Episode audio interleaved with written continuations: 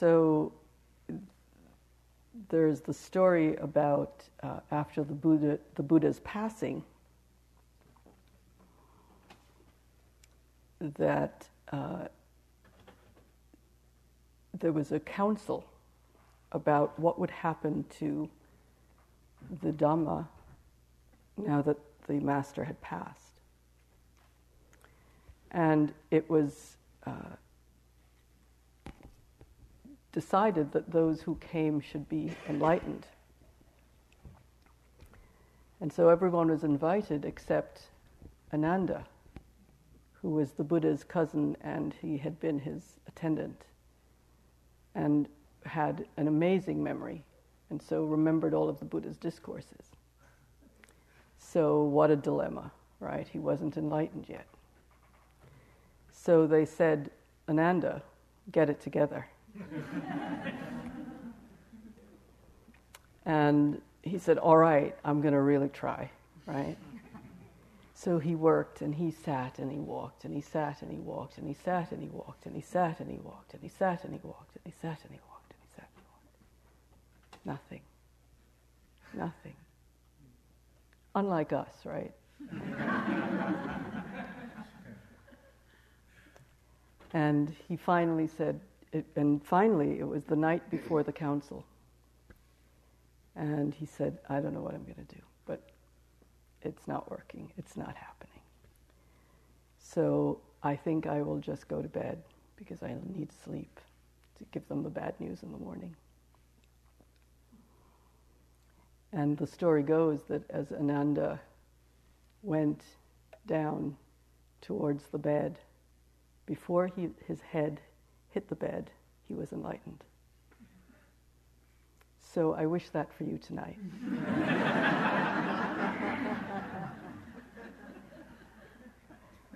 What's required is that constant mindfulness. And so, even though he had given up on enlightenment, he was still practicing.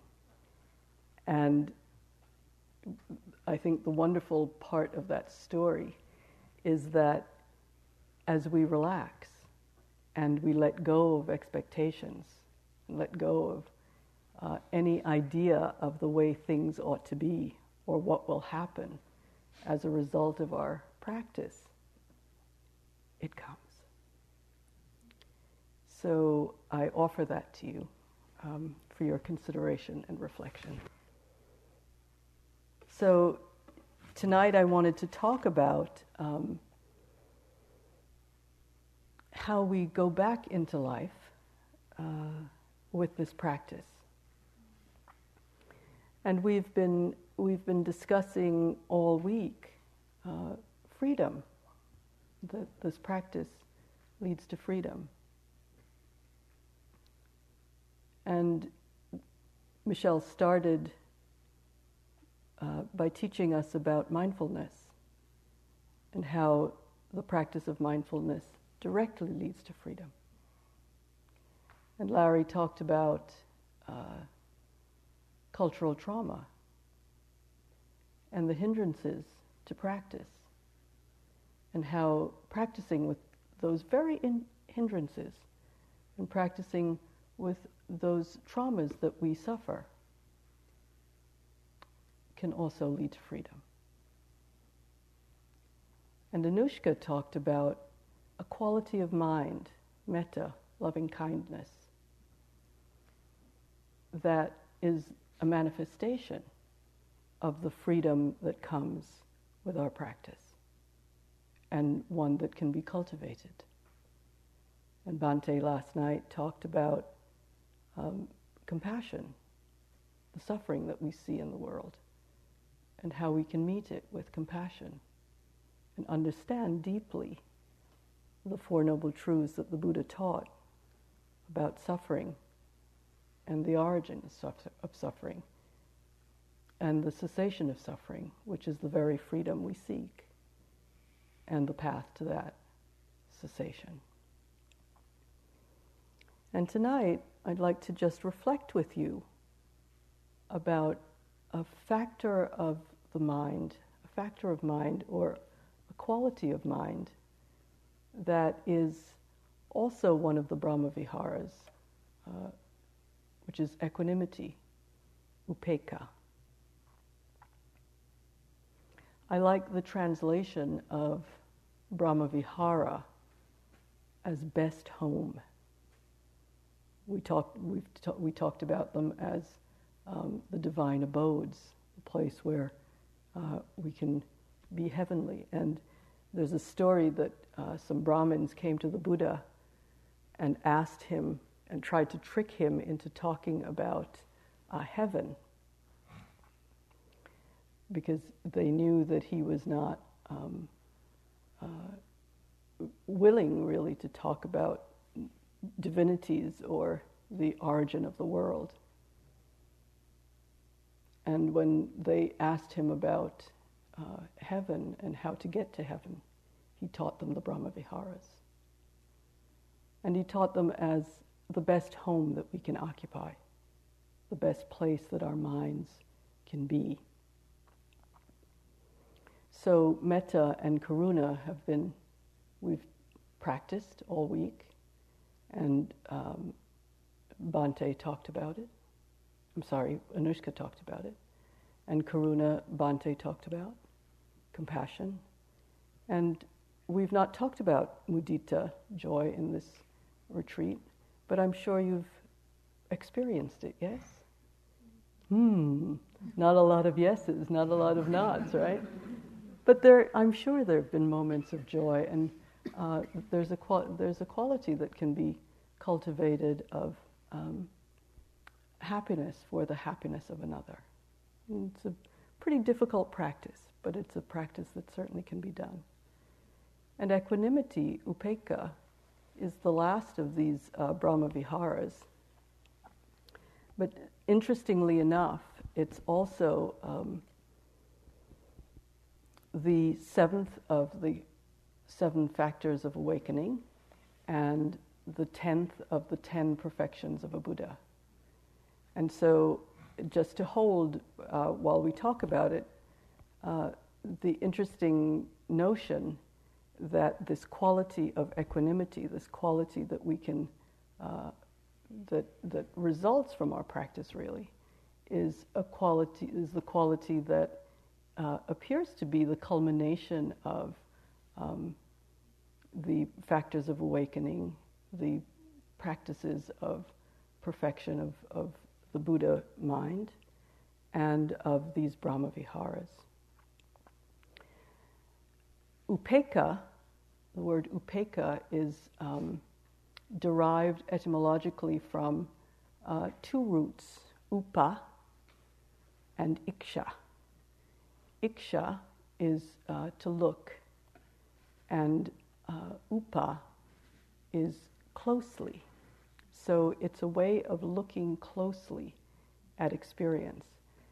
And it's, you'll often hear equanimity described as balance of mind or a stillness or radiance of mind that is able to uh, meet the experience of this world, the experiences of this world, with balance, with poise, with equipoise.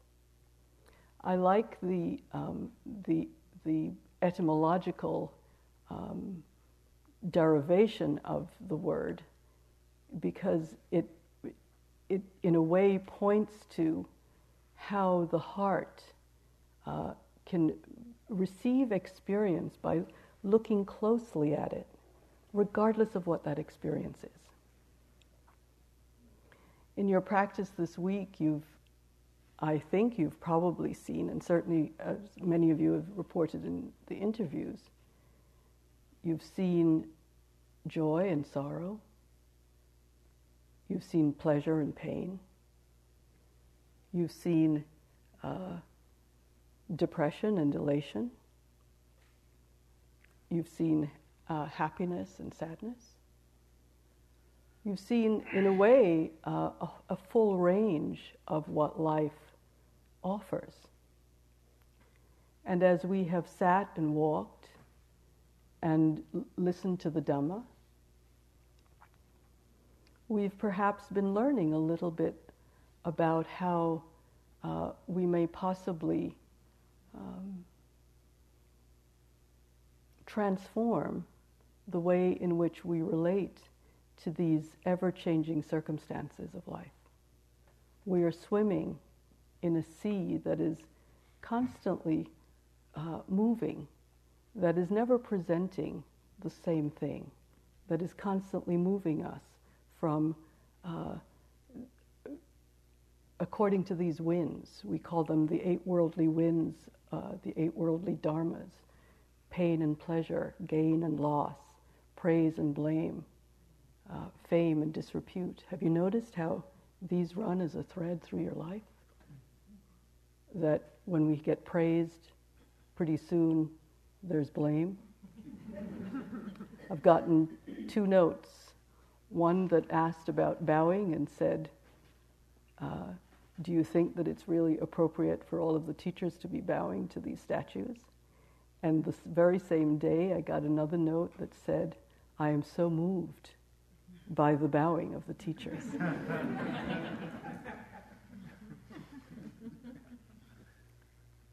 so these eight worldly winds are constantly blowing through our lives. And the question is, how do we work with them in such a way that this peace that we so deeply yearn for arrives in our lives?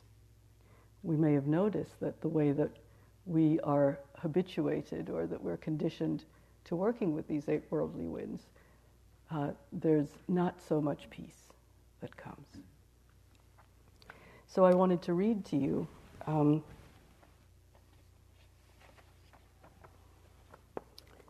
from uh, a, le- a letter uh, written to me by a friend, who a very dear friend, who is dying. She was uh, diagnosed with um, ovarian cancer and has been battling it for a while. And in the last uh, month or so, she decided that she would no longer be treated. And so she fully anticipates that she will be dying in the next uh, few months. She says, In my years of practice, I have spent many hours sitting with aversion to unpleasant body sensations. As I sit with my distended belly, what I see is that every itch I didn't scratch, every tickle in my throat I didn't cough, and every throb on my forehead from a migraine that I didn't, ser- that I didn't rub has served me well. I have developed, cultivated a muscle for bearing witness, being a mirror to unpleasant body sensations. The more I have continued in this way, the more peaceful I have become. There is no separation. The unpleasant body sensations and peacefulness are seamless. Spontaneously, I find myself chanting the refuges.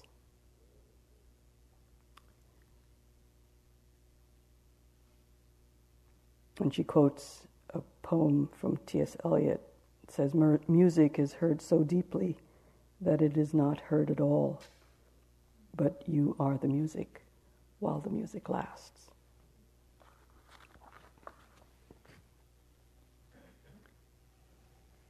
So I think that's a pretty powerful testimonial to what you have been doing here this week, to the effect of uh, the kind of practice that you have undertaken here.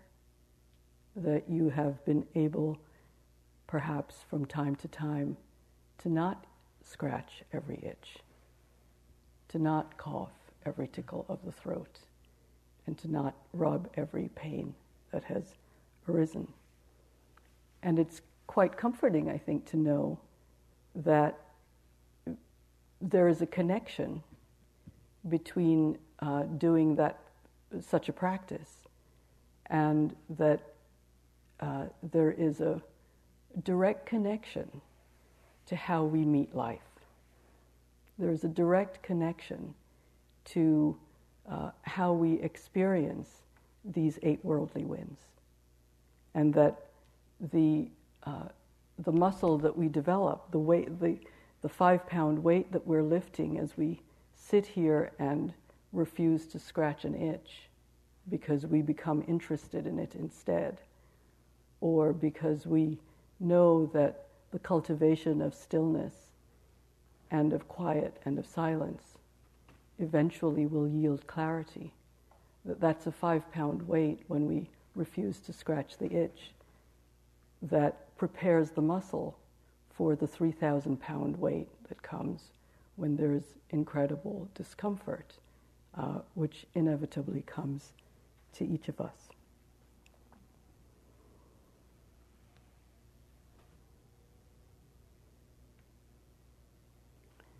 So, I'd like to talk about the spiritual journey that we are on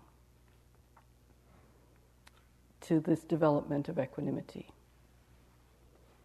Carl Jung said that the central shift in our time is to see the spiritual journey as one uh, towards wholeness, not one towards perfection. And I'm glad of that because I've noticed for myself that perfection always seems like just one step away. Have you noticed that? That every time you set a goal and you reach it, it doesn't seem to quite make it. I saw um, a New Yorker cartoon the other day where uh, two, a man and a woman were looking at each other, and the man is saying to the woman, I don't know if being happy is what's going to make me happy.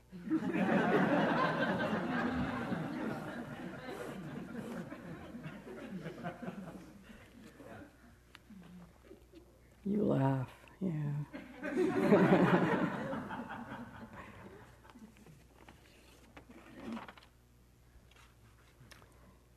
so, um,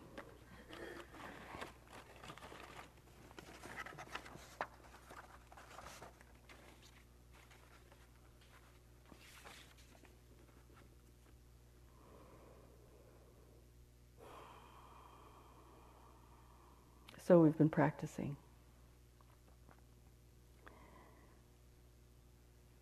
And we have been learning a bit about how to, uh, the importance of not beating up on ourselves and of practicing habits of kindness and compassion.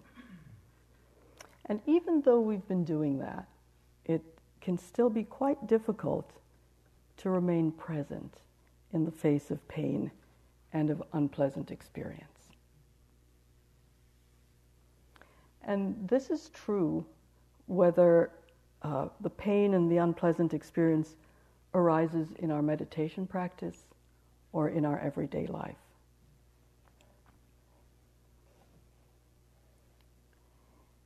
It can be really helpful to remember in uh, these situations that we carry in our deepest nature as human beings the quality of equanimity. That if we didn't have this quality of equanimity, it would not be capable of being cultivated. And this um, looking closely is th- this translation of equanimity or of balance as looking closely means that what we are developing as we sit here in uh, sometimes in great pain, sometimes in small pain, sometimes in just impatience, or uh, one yogi told me today that she just wanted to scream. Right? Do you, do you recognize that? So we, we can be all on we can all be on some on the scale on different places on the scale but nevertheless it's still it can still be painful. And to remain present in these situations uh, we can find that even-mindedness that looking closely without flinching without turning away, without uh, indifference.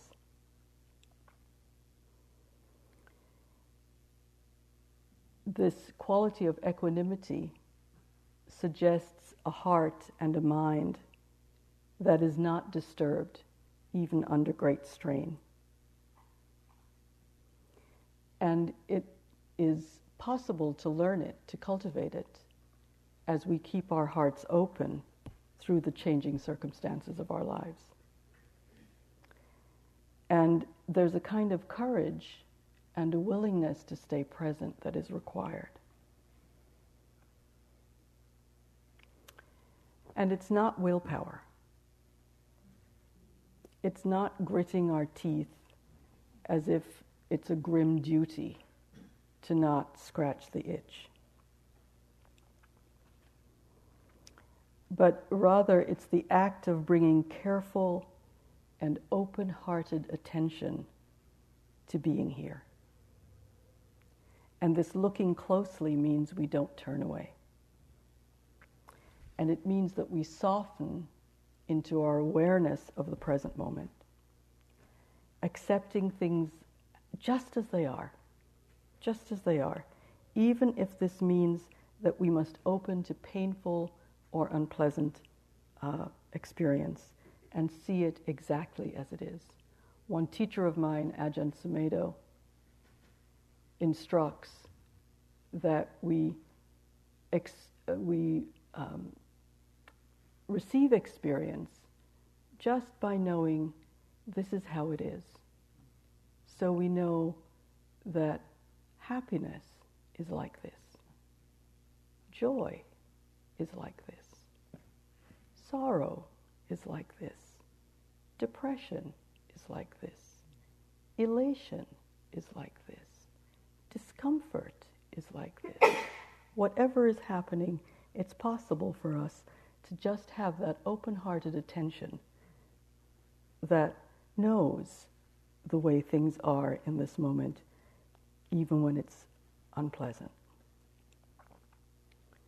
Then, when we sit with difficult experiences, we discover that what is already in us is the ability to be composed and to be unshakable. Sometimes this quality of equanimity is described as a mountain that can sit in the midst of all of the weather systems that come snow and sun and rain and clouds and wind, whatever comes, or a still uh, mountain lake.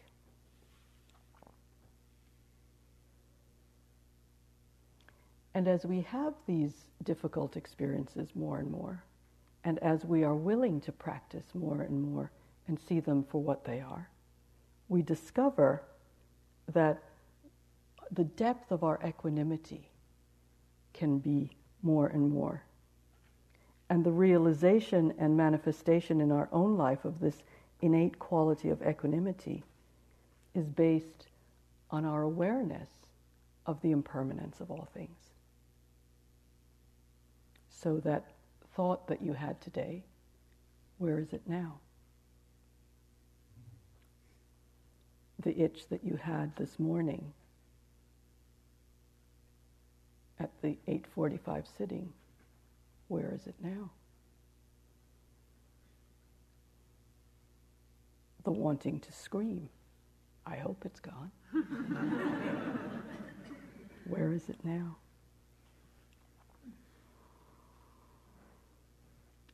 And to understand that when we talk about equanimity, that indifference or apathy is certainly not what is meant. But this deeply, this deep willingness to stay present and open is to what is here, is what we are discussing. Now, I understand fully that for a community of color, this teaching of acceptance of difficulty may be somewhat tricky. That it is difficult to tell an oppressed people just accept things as they are. Don't worry. they'll be just fine, right? How, how many centuries have we been hearing that? So I want to talk a little bit about um, the way in which we can cultivate this spirit of acceptance and this factor of enlightenment, this uh, quality of equanimity, and yet still know that we can act in the world.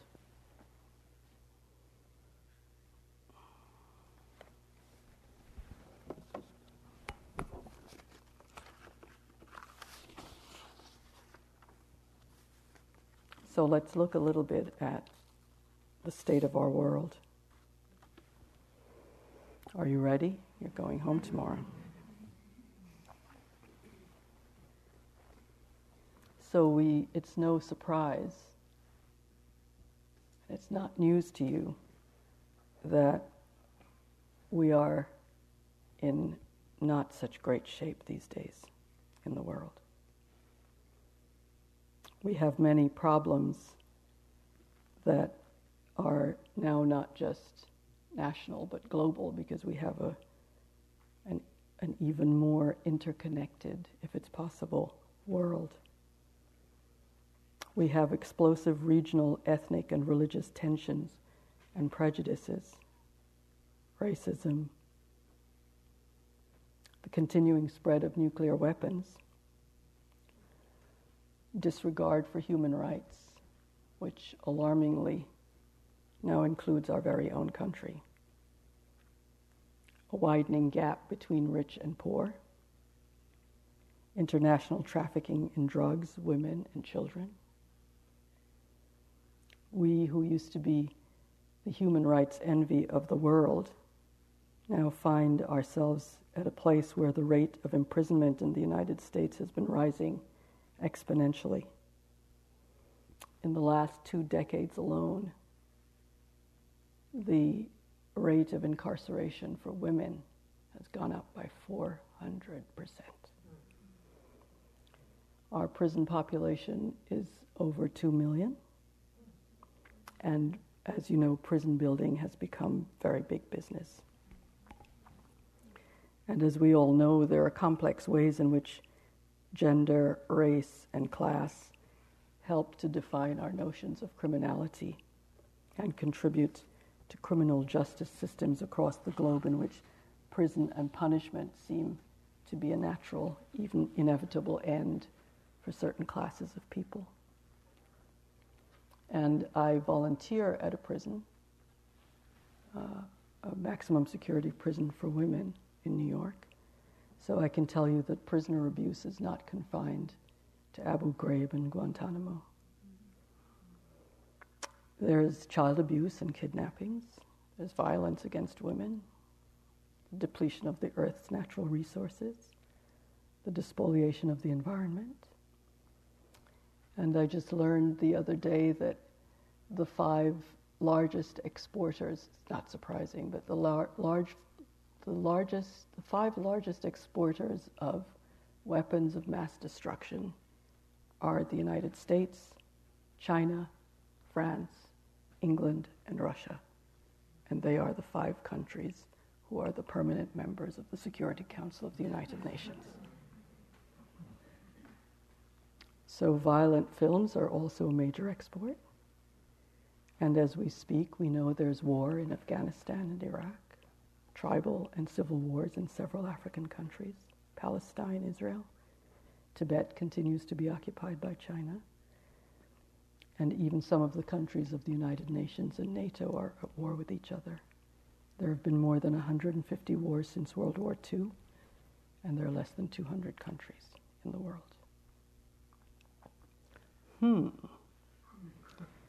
So we live in this world, and it's difficult when we say, just accept it, right? It's hard, uh, and I get the question often about the connection between um, the, what people perceive as the passivity of Buddhism and the, um, the need for urgent action in the world. So it's, it's important that when we talk about uh, equanimity, that we understand that we are not talking about a passive acceptance. But actually, what we're talking about is a quality of mind from which out the actions that we take, we are assured will be effective. That when we take action, we know that the heart that is at rest will produce an action that will not produce more of these uh, horrors in the world, but will, in some, in some way, whether small or large, possibly help to alleviate the suffering caused by the greed, hatred, and delusion in all of our hearts that produce this kind of world.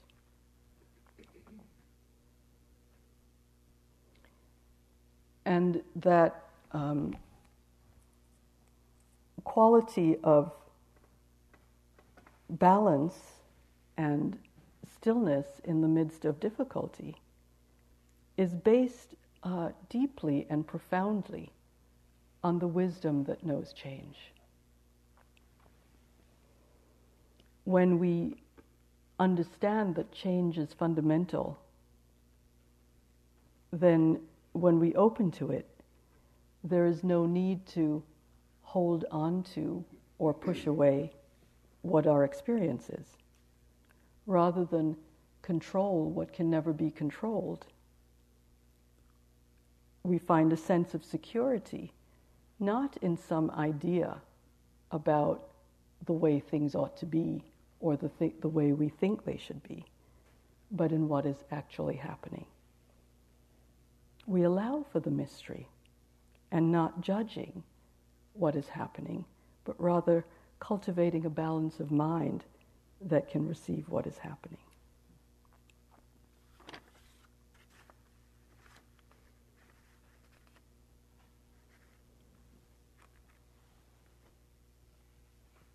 This is from Trungpa Rinpoche, who is a Tibetan, was a Tibetan uh, Lama who was quite um, instrumental in bringing Tibetan Buddhism uh, to America in the 20th century. He says there are times to cultivate and create when you nurture your world and give birth to new ideas and ventures. There are times of flourishing and abundance when life feels in full bloom, energized and expanding. And there are times of fruition when things come to an end. They have reached their climax and must be harvested before they begin to fade. And of course, there are times that are cold and cutting and empty, times when the spring of new beginnings seems like a distant dream. Those rhythms in life are natural events. They weave into one another as day follows night, bringing not messages of hope and fear, but messages of how things are.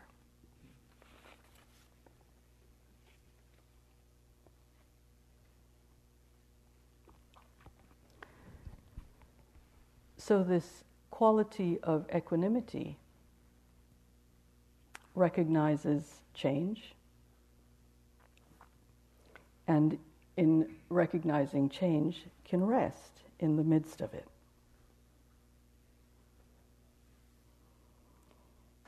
It recognizes that where we are right now is a result of complex causes and conditions from time immemorial.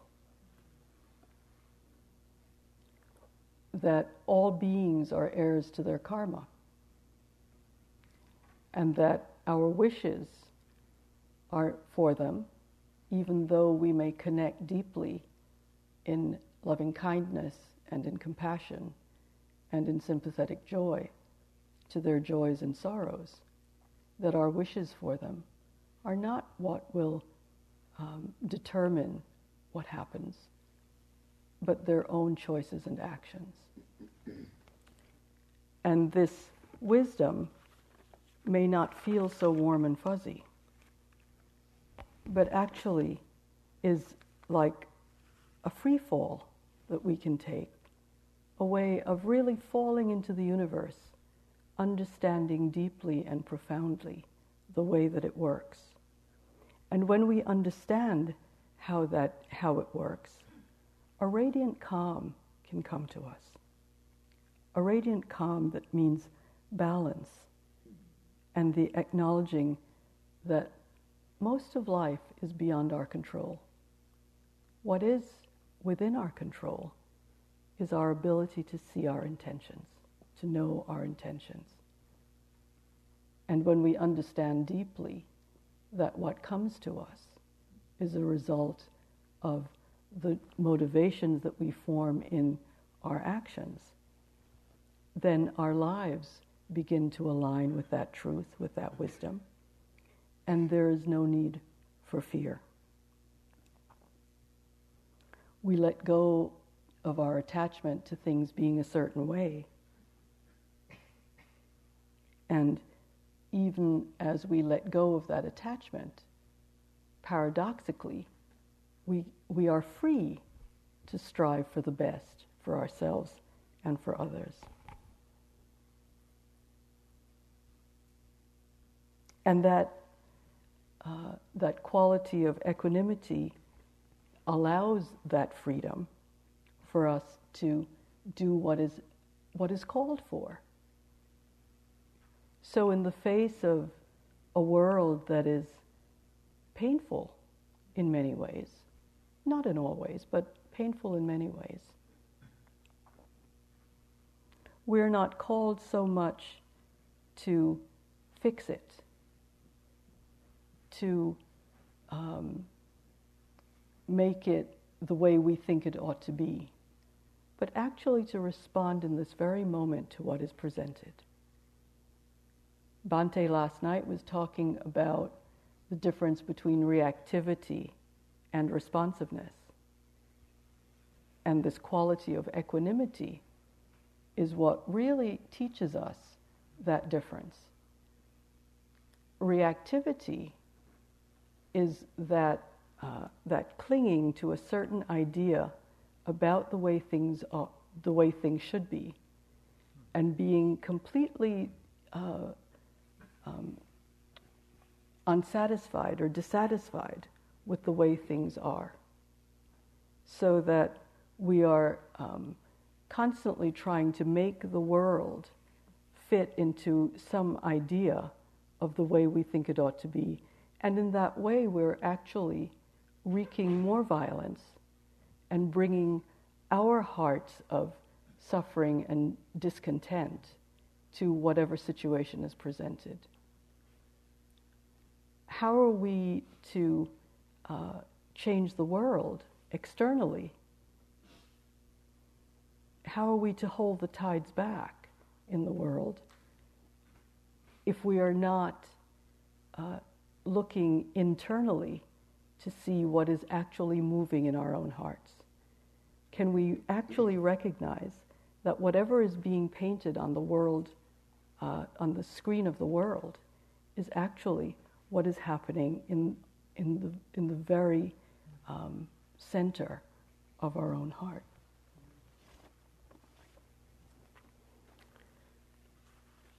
Martin Luther King talked about the power that is necessary to implement the demands of love and justice. He said that power is the ability to achieve purpose. It is the strength required to bring about social, political, or economic changes. In this sense, power is not only desirable, but necessary in order to implement the, the demands of love and justice.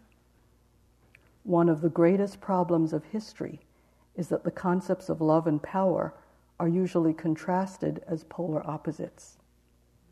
Love is identified with a resignation of power, and power with a denial of love.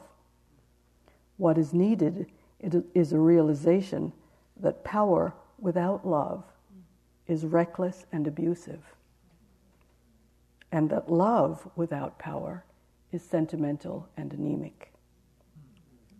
Power at its best is love implementing the demands of justice.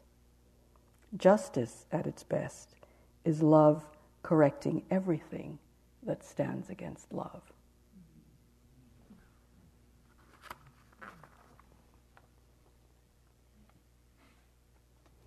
So, in our uh, in our recognition of our um, wish to see justice in the world, can we remember that we are not separate beings, that we are not separate monads floating around where there's us and them? Can we remember that we are all part of the whole? As Albert Einstein said, a human being is part of the whole called by us universe, a part limited in time and space. He experiences himself, his thoughts, and feelings as somewhat separated from the rest, a kind of optical delusion of his consciousness. This delusion is a kind of prison for us, restricting us to our personal desires and to affection for a few persons nearest to us. Our task must be to free ourselves from this prison by widening our circle of compassion to embrace all living creatures and the whole of nature in its beauty. Nobody is able to achieve this completely, but the striving for such achievement is in itself a part of the liberation and a foundation for inner security. So, in working for justice, in seeing what is needed, we understand deeply our connection, not only as uh, human beings, but as beings that are acting and with, with creating karma, creating cause, causes and conditions in every moment that come to fruition as we uh, move through life.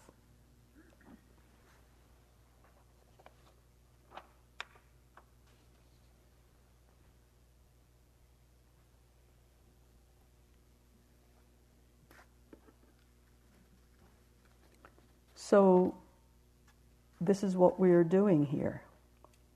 We are preparing the heart to have balance and to be centered so that when we act in the world, we are acting not from a habitual place of reactivity, not from a place of hatred or anger but from a place of love and wisdom, a place where we understand deeply the um, suffering and the causes of suffering, suffering and its end, suffering and the path to its end,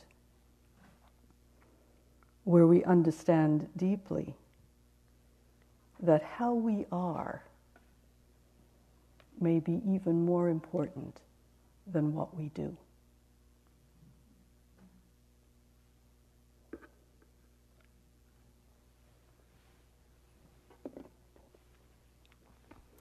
This is from the Dhammapada, which are sayings of the Buddha. Look how he abused and beat me, how he threw me down and robbed me live with such thoughts, and you live in hate. Look how he abused me and beat me, how he threw me down and robbed me. Abandon such thoughts and live in love. In this world, hate never yet dispelled hate. Only love dispels hate. This is the law, ancient and inexhaustible. You too shall pass away. Knowing this, how can you quarrel?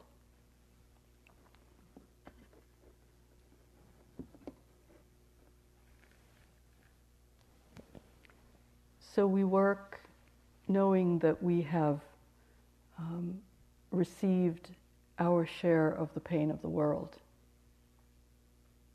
And equanimity calls us to meet the pain of the world, our share of the pain of the world, in joy. Even though it's difficult, we can meet it in joy because we understand profoundly the nature of things as they are. And as we sit and we walk,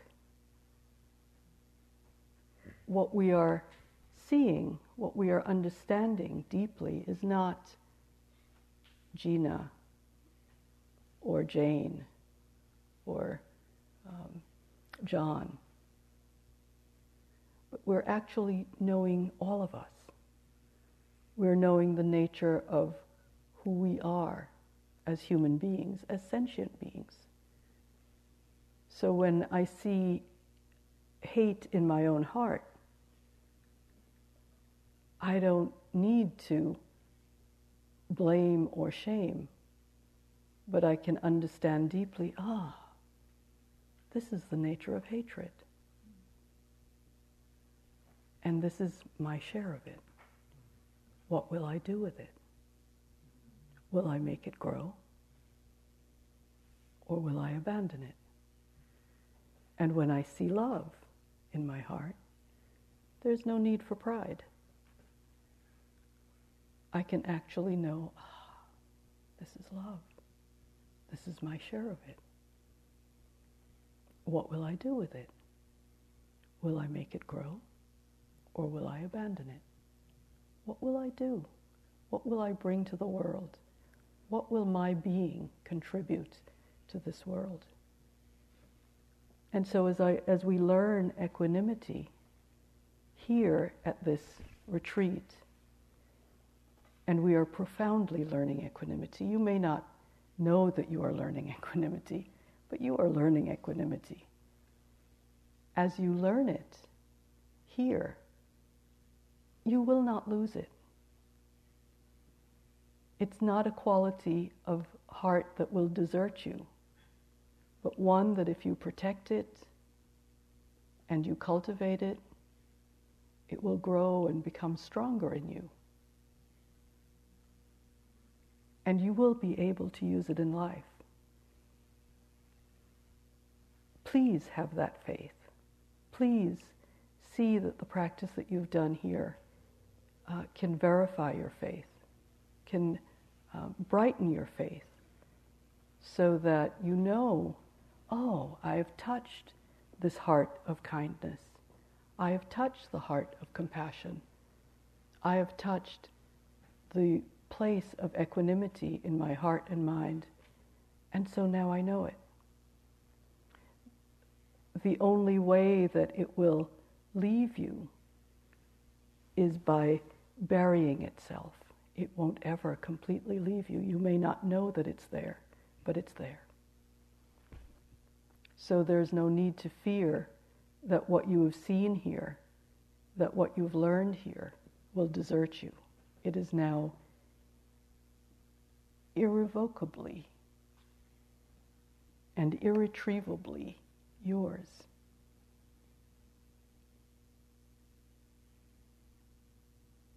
And as you go into the world, into your daily lives, that's what you can bring evenness, balance, kindness, compassion, wisdom,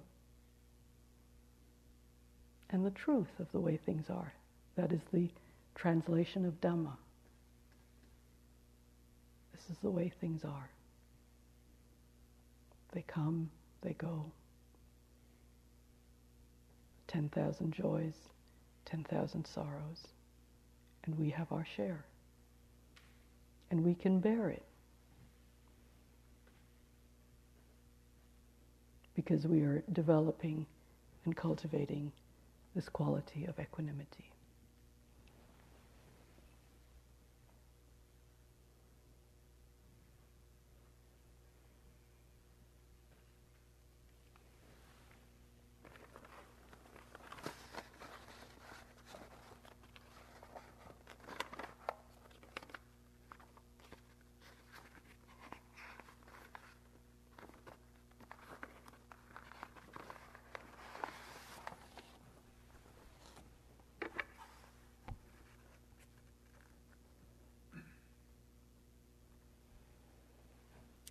Close with a quote from His Holiness the Dalai Lama. We often speak of the external enemy. For example, in my own case, our Chinese brothers and sisters are destroying Tibetan rights, and in that way, more suffering and anxiety develops. But no matter how forceful this is, it cannot destroy the supreme source of my happiness, which is my calmness of mind. This is something an external enemy cannot destroy. Our country can be invaded, our possessions can be destroyed, our friends can be killed. But these are secondary for our mental happiness. The ultimate source of my mental happiness is my peace of mind. Nothing can destroy this except my own anger.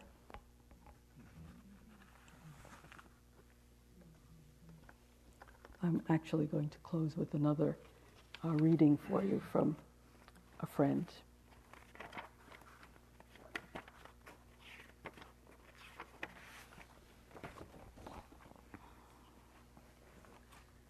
This is another letter written by another friend who went to um, Ground Zero on September 12th, 2001, to um, work as a chaplain.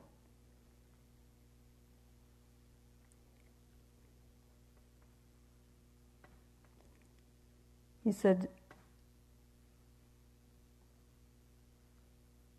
As I entered ground zero, I experienced a feeling of awe, like entering a great cathedral or the Grand Canyon. The remaining buildings surrounding the area where the Twin Towers had stood formed an enormous amphitheater, a sacred circle, and burial ground. It was both infinite and intimate. I felt my heart break wide open as I watched in stillness. After we climbed and stood at the top of the hill without moving for nearly 30 minutes, as I watched in stillness, the words that came to me were, Oh, this is how it is. This is who I am. This is the way the world is. This is the way of life and, and death. This is the nature of things. Everything that is created comes and goes, comes together and falls apart. Everything. All of history seemed to be there. Visions of ancient civilizations rising and falling flashed through my mind, and I had an intense awareness of both the preciousness of human birth and the fleeting nature of life. I felt grief for those who had died and for the families who would live on without them. But I also felt a deep sense of hurt for the continuing ignorance and insanity of the human race. Ashes to ashes, dust to dust. But nothing was missing. My mind just stopped or seemed to drop away, and in this seeing, it was as if everything was present as vast open space. It was as if love and hate, life and death, the inner and outer, all experience moved as an infinite space of consciousness. There was only seamless, empty, silent, vast, loving light. On top of the hill of rubble in ground zero, amidst all the sadness and loss, it was as if a veil had parted and revealed a luminous, loving presence that had been hidden but was always there. Like Jesus saying, split a piece of wood and I am there.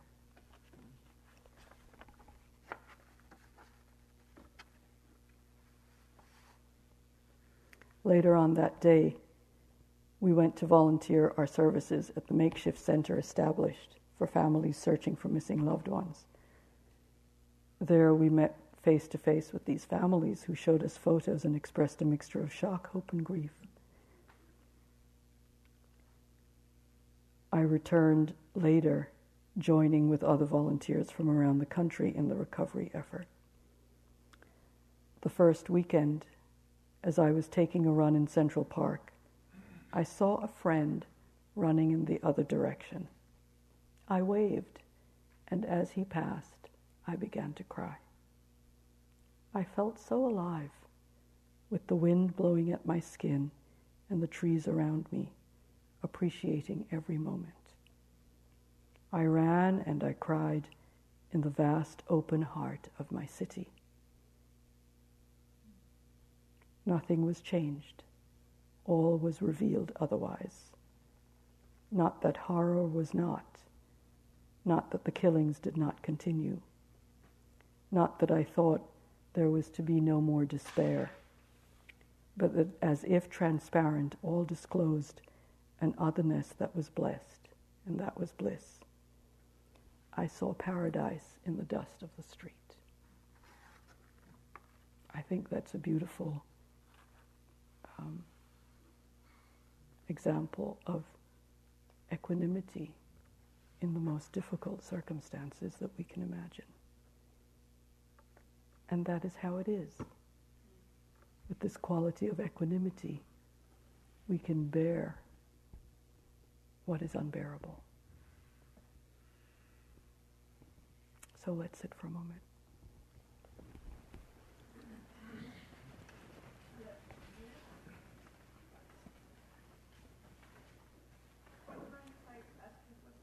Uh, yes, I'd rather we sit. You can ask me later, okay?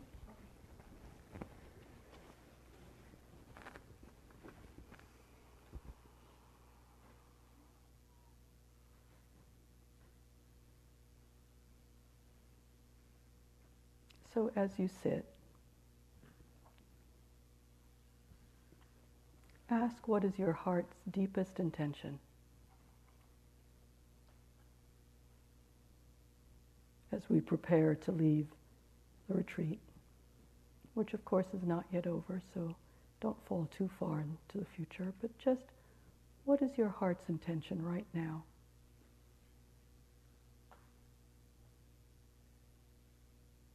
What will you do, as Mary Oliver says, with this one wild and precious life that you've been given?